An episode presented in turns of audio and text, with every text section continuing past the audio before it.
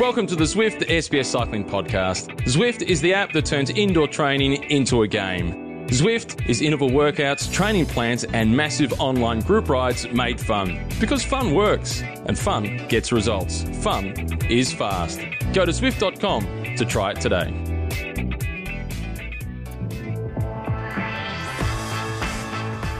Bonjour, bonjour, bonjour, and welcome to the Zwift Cycling Central podcast. Uh, before we start, let me remind you that you can uh, download, stream, or subscribe to our podcast on our website, sbs.com.au slash cycling central, or log a ride with our friends at Zwift. Uh, joining me, like pretty much every week, is Dave McKenzie. Dave, how are you?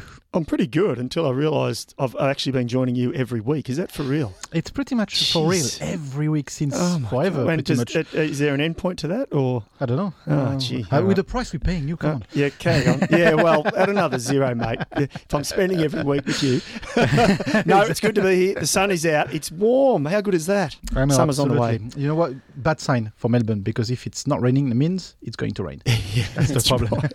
uh, just a slight warning for today. We are going to talk cycling politics because Oh. we have Steve Drake with us from Cycling Australia. How are you, Steve? I'm all right, thanks. I say I say watch out because this is uh, going to be a very serious subject, but we'll try to make it as much fun as we can, or I'll try anyway. Uh, Cycling Australia is going through uh, reform, or is trying to reform itself. Can you give us in a few words uh, what does that mean for Cycling Australia? Sure. Well, it's not just Cycling Australia; it's it's all of the cycling bodies in Australia. So it's the three NSOs: Cycling Australia, Mountain Bike Australia, and BMX Australia, and then the various state and territory bodies uh, under that. And the proposal that, that's before members is to unify all that in a new organisation called AusCycling. Steve, you. uh, I'll, I'll preface uh, you're a cyclist, a very good cyclist, and I'll also preface we did race together a number of years ago. You came into your role as CEO, I guess I'll say, really as passion uh, more than anything else. Was this on your mind before you got the role? Uh, as you knew you were coming into the role, were you looking at cycling as a whole, and I guess passionately, and from your your business expertise, that the sport needs to change, it needs reform, or did this sort of happen after a number of months in the role?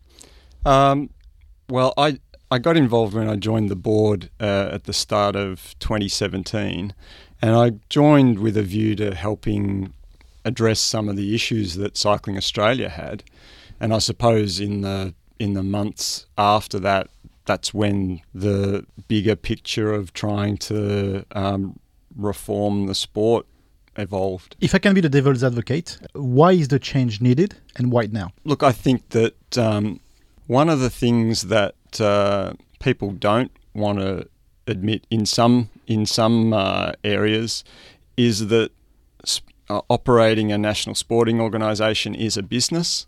Um, and we need to operate as efficiently as possible if we're going to provide the best service to the members.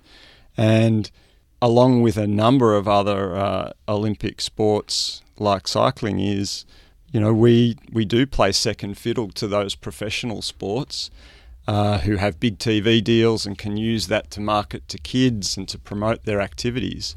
And so cycling doesn't matter which discipline, it doesn't have the luxury of those big deals, so it needs to be organised as efficiently as possible so we're not wasting money and we can spend all our time serving members as best as possible. But if I may say, changing in an Olympic year, you know, is it is it the worst of time? Is it the best of time? Does it even matter? I don't think it matters because um, thankfully the high performance business is is in a separate division of Cycling Australia, so we've been able to basically leave them alone to pursue their jobs, and the the uh, job of trying to do the reorganisation has sat elsewhere. Steve, a couple of the, I guess, the points. I've looked at everything and I've read the open letter from Cycling Australia, which for me, a, a dummy in the politics, I guess, in some cases of cycling, it, it made sense to me. And then I thought, okay, I've got to play devil's advocate and look for the negatives or are there any negatives out of this? But one thing, I guess, that has bugged me that is unanswered in my mind, in my own mind, was about four or five years ago when Cycling Australia was in a bit of trouble. Um, it had been sort of managed badly, I think, to put it mildly. And I'm not sure of the exact figure, but there were, a figure flown around was about $2 million in debt. And then my understanding is that I think the Sports Commission, along with a couple of the states, uh, loaned money to Cycling Australia. This was before your time, I'll say, but what has happened there and what has happened since? And where is that? Where is that sort of that loan at? Um, because if the reform is going to happen, it's been promised by the Sports Commission that they'll tip in 2.4 million, which I guess is a good thing. Yeah, so yeah, we don't try to um, you know shy away from the fact that there were some mistakes made in the past, uh, back uh, in 2014 and before. Uh, there was a situation where Cycling Australia um, went is, into some some uh, poorly advised business deals and lost a, a, a, significant amount of money, and and did need to be uh, to be bailed out by uh, by the Sports Commission and a loan from some of our state bodies. Um, at that time or, or after that, the, the board was completely changed, and since then, uh, the management has completely changed, and, and Cycling Australia has traded profitably uh, in each of the five years since. You know, I think that some some people have said, you know, oh, this is this proposal is purely about fixing uh, the Cycling Australia balance sheet. And I would say, no, it isn't, but it's definitely a benefit of doing that. I think that one of the the key things that, that I've learnt listening to a lot of members and, and so forth over over the period that I've been in this role and, and before that when I was on the board is it's important to distinguish between symptoms and the underlying disease. And you know, when I hear uh, comments that might be negative about Cycling Australia or, or whatever, they're often about symptoms that result from an underlying disease. And one of the under, one of those underlying diseases is that you've had the uh, national body undercapitalised for five years. Um, and so, definitely having a properly capitalised uh, company that can can you know, administer the sport is one of the benefits of this proposal. You've been on a roadshow uh, all around the country. Uh, what are you hearing on the ground from the members, from the, the, the people that have got a license, the people are you know affected by this uh, with their hard-earned dollars and are going to spend as a licensee? What do you hear on the ground? Oh, look, we get a, a, a very diverse range of feedback. Um, some of the issues that we're trying to solve, the structural ones, are largely invisible to members, thankfully. They, they don't see some of the inefficiency, they might see some of the results of that. But some of the feedback has been, you know, particularly when it comes to having one license that you can you can ride all the different disciplines, uh, where at the moment you, you might need three if you want to ride BMX, mountain bike, and, and a road bike. They say that's great. Um, you know, when people fully understand that there are 19 separate legal entities in, in the system, they go, I don't really understand why that is. That sounds pretty wasteful. This seems a logical um, proposition. Of course, there are some people who, who um, are, are concerned with change and want to make sure that the good things that the system is currently doing are preserved, and that's important too. So we need to listen to those people. And what about from, I guess, for individuals? And I guess when you look at each state individually, they have an office, they have staff. Are some of those staff, I guess, nervous thinking, wow, I might lose my job here. I like my job. Uh, so what happens there if, if this goes through? Let's let's say per se there's 500 people working yep. across the country. Does it shrink? Does it grow? Or, or, what happens? Yeah, so the, the number at the moment, excluding high performance, is about 80 across the system. Uh, and what we've said is that each of the people who are currently employed by any of the 19 entities uh, will be offered a role. The only exception to that is the three CEOs of the of the national bodies, because we think it's appropriate that um, that that a new CEO comes in to lead what will be a new entity, um, and that it's you know in my case, I don't think it's appropriate for this, the CEO of CA to be the CEO of AusCycling. So you'll step down if yes. it goes through. Yeah. Um, but you know, from where I think there's an important difference is that this proposal will let the employees of, of the new entity focus on the things that they're good at, which is generally um, looking after members. Um, one of again one of the disadvantages of the current system is that we're effectively organised as 19 separate small businesses, and that means um, you know you might have say seven employees in in one particular state, and that means your your current um, person might have to deal with a board as well as organising a, a an open race or something like that. And that person might be great at organising an open race and not much good at dealing with a board. And we can strip away that stuff because it's really not needed. You know, it's the the turnover of this system with 19 companies, including high performance, is about 28 million bucks. And there's over there's 19 boards and there's over 100 directors. Now, BHP, does sound like a lot. BHP has one board. Yeah with nine directors. And how much do they turn over? Billions and billions. I don't know. Yeah, well, I, I, mean that's the yeah that's putting it in layman terms, isn't yeah. it? Um, I understand you've got BMX and mountain bike on board. They're into this proposal. Yep. Who's absolutely. pushing back? And who do you hope to, I guess, convince between now and because voting starts soon? Oh, look, uh, in in any process of change, there'll be people who who who jump on board and others who, who take longer to, to convince. I think that um, you know in the majority of states we've we've seen a great response. I suppose the two states where um, the resistance has been greatest have been New South Wales and Tasmania, both on the road and track side. And why do, why do you think that? Is it is it cultural? Does it you know cycling's an old sport isn't it? It's a very old sport. We sort of forget that sometimes because we're going through this new sort of uh, popularity phase. Is that, is that just historical, or or what is it? Oh, look, I think when you when you all when you boil it down, uh, some of it is is a lack of trust in in CA, um, and the important thing to note is that the proposal is not a takeover by CA. The, there'll be a completely new board which is comprised of um, representatives from each of mountain bike, um, road and track, and BMX, and there'll be a new CEO. Um, so I, I, think that's an important distinction. And it, it's hard to say because definitely change is difficult, and, and maybe it is just a, a desire to preserve the current status and a, and a view that um, that the change isn't necessary. But but again, what I would argue is that across the country, we've got a, a very passionate group of employees and and uh, volunteers who are doing the best job they can within the constraints that the system uh, puts on them but I think we can do better. And and what often this relates to is there's a bunch of services that this system just can't provide, largely because of structural limitations. And, and I'll give you a great example, um, and that's advocacy.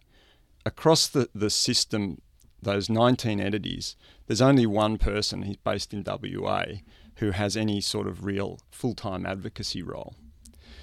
But and, and what I mean about advocacy is not necessarily um, safety related advocacy, because a lot of the participation bodies already do a great job there.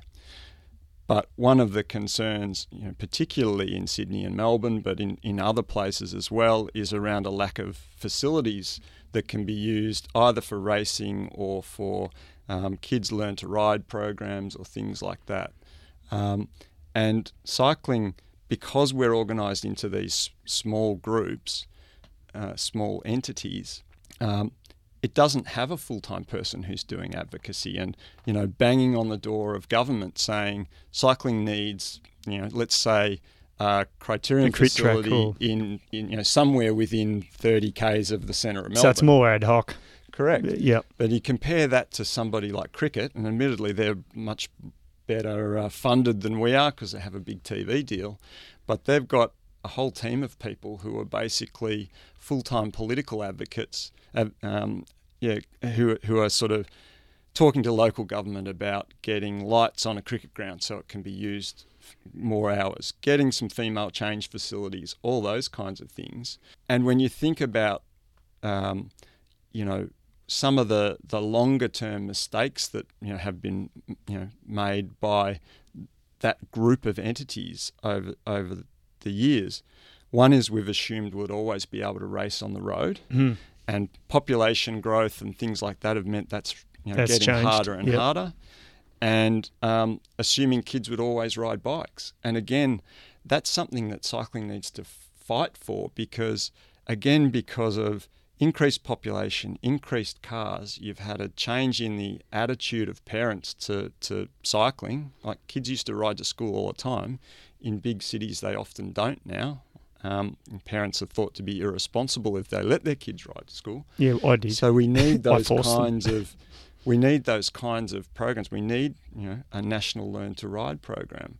We need an advocacy team that's fighting for facilities so that you know, for instance, kids, women, uh, uh, other groups have facilities that they can use to learn to ride, so that um, you know the sport can hold its own. What does that mean for the clubs? You know, if we go down to the clubs, would they lose a bit of their power in saying, or would they gain power in having their voice heard? I think they, they gain power because they'll be direct owners of, of, of AusCycling. They will vote for the directors at, at a national level the first time. Um, in, in the near term, there won't be a massive change f- for the clubs on day one. They will continue to, to run their events and deal with local sponsors and things like that. But in the near term, they'll start to get better services because again there'll be a, a sharing of, of information. We'll be able to have a a club and member services team that, you know, for instance, um, could just have a library of standard form materials that people might need to run a club. Um, and if they've got a you know a question like oh, I want to put an agreement in place with a local car dealer for for um, a sponsorship. Can you give me a document? Rather than having to invent something themselves or find a local lawyer who can help them for free, here I have this precedent. So there's those kinds of things. But then at the at the you know the central level, again, if we've got somebody who's thinking about things like advocacy you know, as a full time role, that person can assist somebody at a, at a local level who's trying to get a local facility up. And then if we're getting more kids on bikes, that will eventually get more kids into clubs. Let's project ourselves at the, the morning after the, the, the results of the uh, of the vote. It doesn't go through. What's next? Uh, You look, still got your job. well, yes. Um, look, I think if it if it doesn't go through, then I do think that that the the activity of cycling in Australia will have missed a significant opportunity, because again, I just think that we can't afford the the structure that we currently have. Cycling Australia will then still seek to do the best it can by its members, but it will continue to operate within those constraints that exist now. I think the one thing that I don't think anyone could argue with this is, and it's a s in some ways it's a small thing, but it's an important one. One license, one license to go and race BMX, mountain bike, road track. It just makes sense. But I can't I'll, I'll see be the devil's advocate. How many people are actually doing this? Well, there's a few. So that would include cyclocross, I guess. Yep, absolutely. Okay, yeah, there you go. sense. I Yeah. know people who do this, so I guess they have actually have to take out two or three. I actually have a good friend who is racing three mountain bike, cyclocross, and road. But I was more meaning like on a bigger scale. Yeah. Being the devil's advocate, Yeah. uh, like, it's not the general public. Not everyone's well, got full kids, license. ki- probably kids, Kids, more okay. more than anyone. Um, I don't think the overlap is massive, but it, it acts it just acts as a disincentive for kids to be able to try an extra thing as well. I mean, it's maybe you've already got the disadvantage, uh, the disincentive of having to get a different bike, but um, you know, you don't need any extra disincentives by having a clunky system that you have to navigate your way around. Okay, next question. We are the morning after the the vote. Yep. It goes through. Yep. What's happening? Well, and how quickly? Um, so, so there's there's 19 votes. So I'm, I'm assuming this is the morning after the 19th vote, but um, we'll we'll crack on and and and do the implementation planning. You know, one of the questions we we expect that that AusCycling would start trading um, sometime within the second quarter of of 2020. Um, the reason for that is there's a certain amount of planning that we've been able to do um, sensibly now. Um, but for a number of reasons, including a lack of information um, and also not wanting to spend the money if we're not sure that it's actually going to go ahead, we've left a chunk of the implementation planning to after. So we'll, day after, we'll we'll crack on with, with doing that. You've put out the blueprint to these 19 organisations, entities. For the ones who aren't convinced, have they come back with alternatives, with something else? That, not that not might... anything that's actually been worked through in any detail or and can be explained as to why it works anywhere close to as well as we think that AusCycling will work. And one of the, the alternate proposals is that there should be um, a, a, merger of the national organisations and then keep a federated model um, below. And it's it's just not clear to us how that would actually work. Um, for one thing, at the moment, mountain bike is is a unitary, a national organisation, so it doesn't have state and territory bodies that you could merge into this sort of federated um, alternative.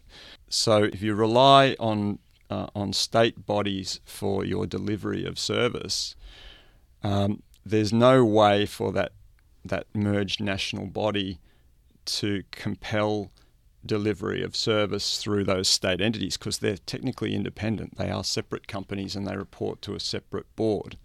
So it's it doesn't really work. Certainly from a mountain bike perspective, they would be asked to merge their people at a national level, and then rely on state delivery for state delivery on people that they don't control. So I just don't quite understand how that alternative works. Does this also make it uh, simpler to to go ahead in the future with new sports? You know, we're thinking about e-cycling, we're thinking about any other kind of sports that can emerge in the next 5, 10, 15 years. Uh, having one body, surely that makes it simpler to to integrate this. Definitely it does. I mean, I think the important thing for people to understand is is how clunky the current system is. Um, and again, the example that you know that, that we would use is something like, you know, if you had a, a, a company that, that comes to you and says, okay, I'd like to sponsor all of your junior uh, participation programs. At the moment, I have to get would have to get 19 people on the phone to discuss that because um, you know one from each of those bodies. That might even take a month just to or tee up that phone call by the time you work the diaries out. And then you have to say, okay, the sponsor wants some data on, on these programs. One, do we have it? Do we have it in a consistent fashion? How long does it take to produce? Um, you know, so by the time you get that together, you've you know it's taken, your sponsors moved on. Exactly, they've, they've gone, gone to the sport. AFL or something yeah, like that. Yeah, yeah. Um, so so that that is a real handicap, and and that kind of um, clunkiness it does um, impact uh, any kind of decision that's needed out of out of the federation, and and it's just less efficient. And and I suppose, um, you know, when we're talking about building a, a designing an organisation to service our members, firstly, if you're starting from a blank sheet of paper, there's no way you would draw 19 legal entities.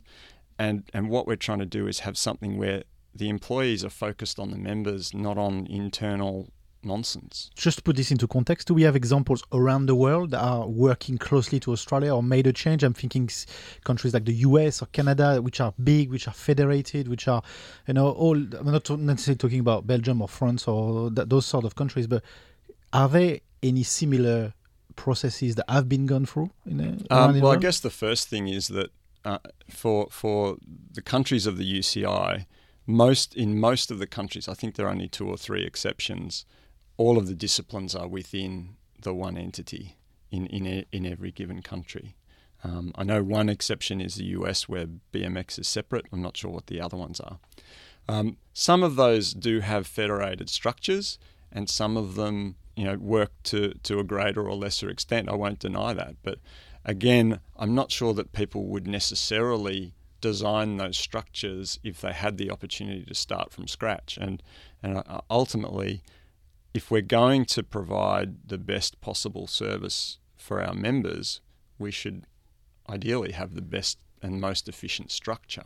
So surely it's quite interesting because the discussion or debate could be around the fact that the, the nature of the sport being so traditionalist, uh, so vintage inverted comma, is also the result of the situation we are now today. And maybe cycling as a whole needs to transform itself uh, to be a bit more modern, modernize itself. Maybe like AFL or other sport, uh, cricket has been able to reinvent themselves even to the, the core basis of some of their rules. Yeah, look, I, I think that I would separate the the the product from from the organisation because nothing's going to change at a BMX race. It's still going to look like a BMX race, and a track event will still look like a track event. There are certainly some questions that we need to ask, for instance, about track, and you know why don't as many people go and watch it as why, why is it dying? Yeah, let's that be honest. very- that's a debate we had before because track is awesome. Track's brilliant, Track is and brilliant, It, it frustrates me to no end. uh, Absolutely. that it that it's dying. It shouldn't be. Yeah. That's another. That's it. We'll get you in next. when, what have we locked you in for next week? no, but I guess it, and we joke about it, but it, it highlights to a degree, doesn't it, back to what we're talking about, and I think that is part of the reason why track cycling has struggled. Um, but it's struggling. I mean, I'll I'll steer that arrow towards the UCI just quietly a little bit. I think they've sterilised it a bit. We're going off track here, but.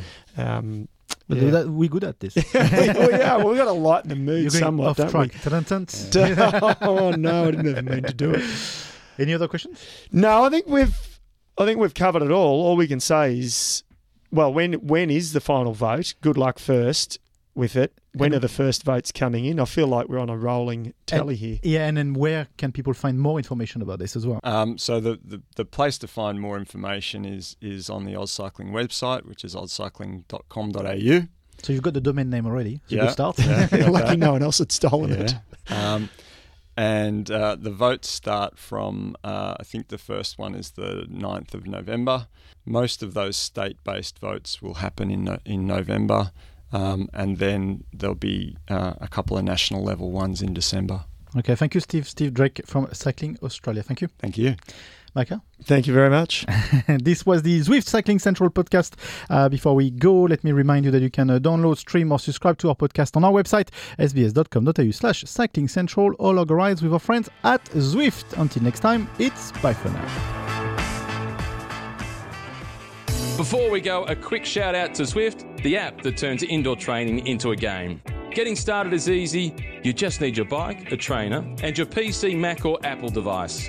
With training plans, interval workouts, group rides, and a global community to motivate you, level up, and become a stronger rider. Give people a ride on, and you're sure to get one back. As together, you enjoy the massive benefits of social indoor training.